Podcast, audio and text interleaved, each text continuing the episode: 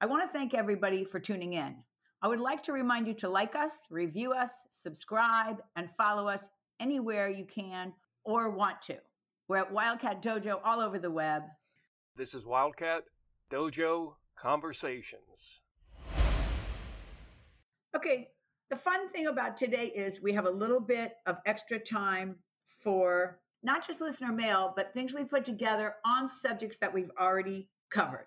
We want to say thank you to all the people that are giving us so much encouragement and telling us the things that they love about our show. That makes us really happy to hear. So, thank you to everybody who has been doing that.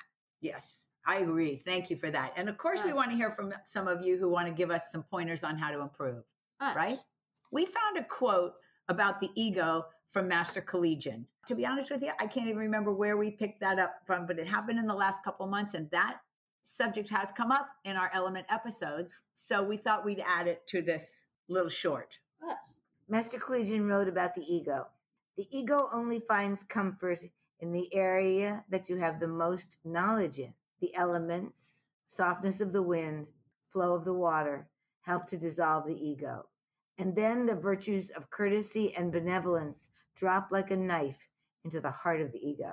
The true technician realizes the absence of the ego and rejoices for not having to manage this major problem in a war.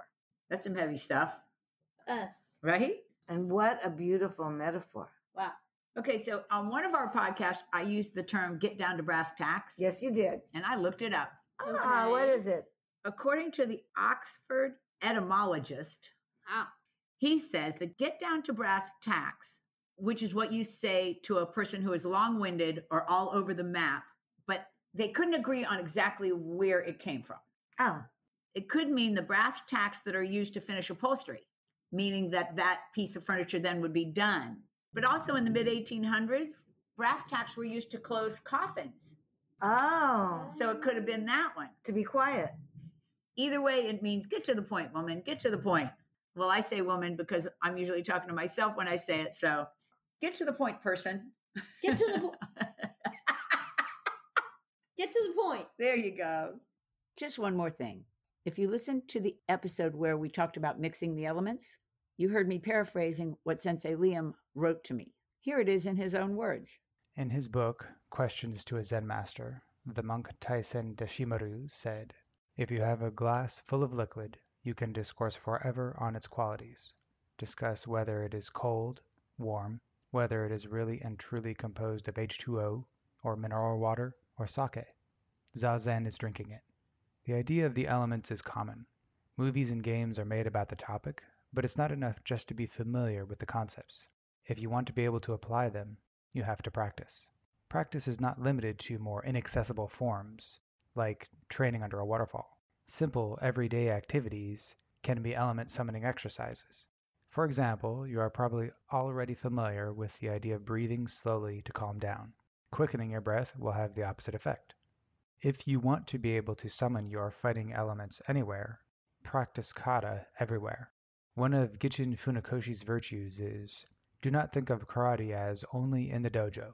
You don't want to associate summoning the elements with a single location. You don't want to have to wake yourself when there's danger. Incidentally, if you practice kata everywhere, eventually you will end up under a waterfall, so you'll get that draining too. Thanks, Sensei Liam. And finally, we're going to finish up with some credits. We already know that Landon is the funniest one of the three of us, Thanks, Sensei. Definitely. and he's also the tech guru. Sensei Jackie, she's the balance for me, trying to keep our heads hooked on straight while Landon and I both go, ah! And she's also the fact checker extraordinaire. Of course. And she does do some of the researches for me. When I'll type her, will you look into this part of it? And she'll look it up for me. And I think that's really nice. And that leaves me, and I am the chief cook and bottle washer. If you've never heard that saying, you have to Google it. Because when I told Landon and Sensei Jackie that it comes up right away, they thought I was telling a fib. And I was not, was I, Landon? You were not telling a fib. Not only does it come up right away, but there's some sort of song about it out there. There is. And then, of course, we have Sensei Jay as our voice at the beginning and the end of each podcast. All right, so that's our listener mail. Thanks for tuning in, and we will see you soon. Bye, everybody. Bye, everyone. I'm signing off for now. Thanks for being here. Hope you join us again on Wildcat Dojo Conversations.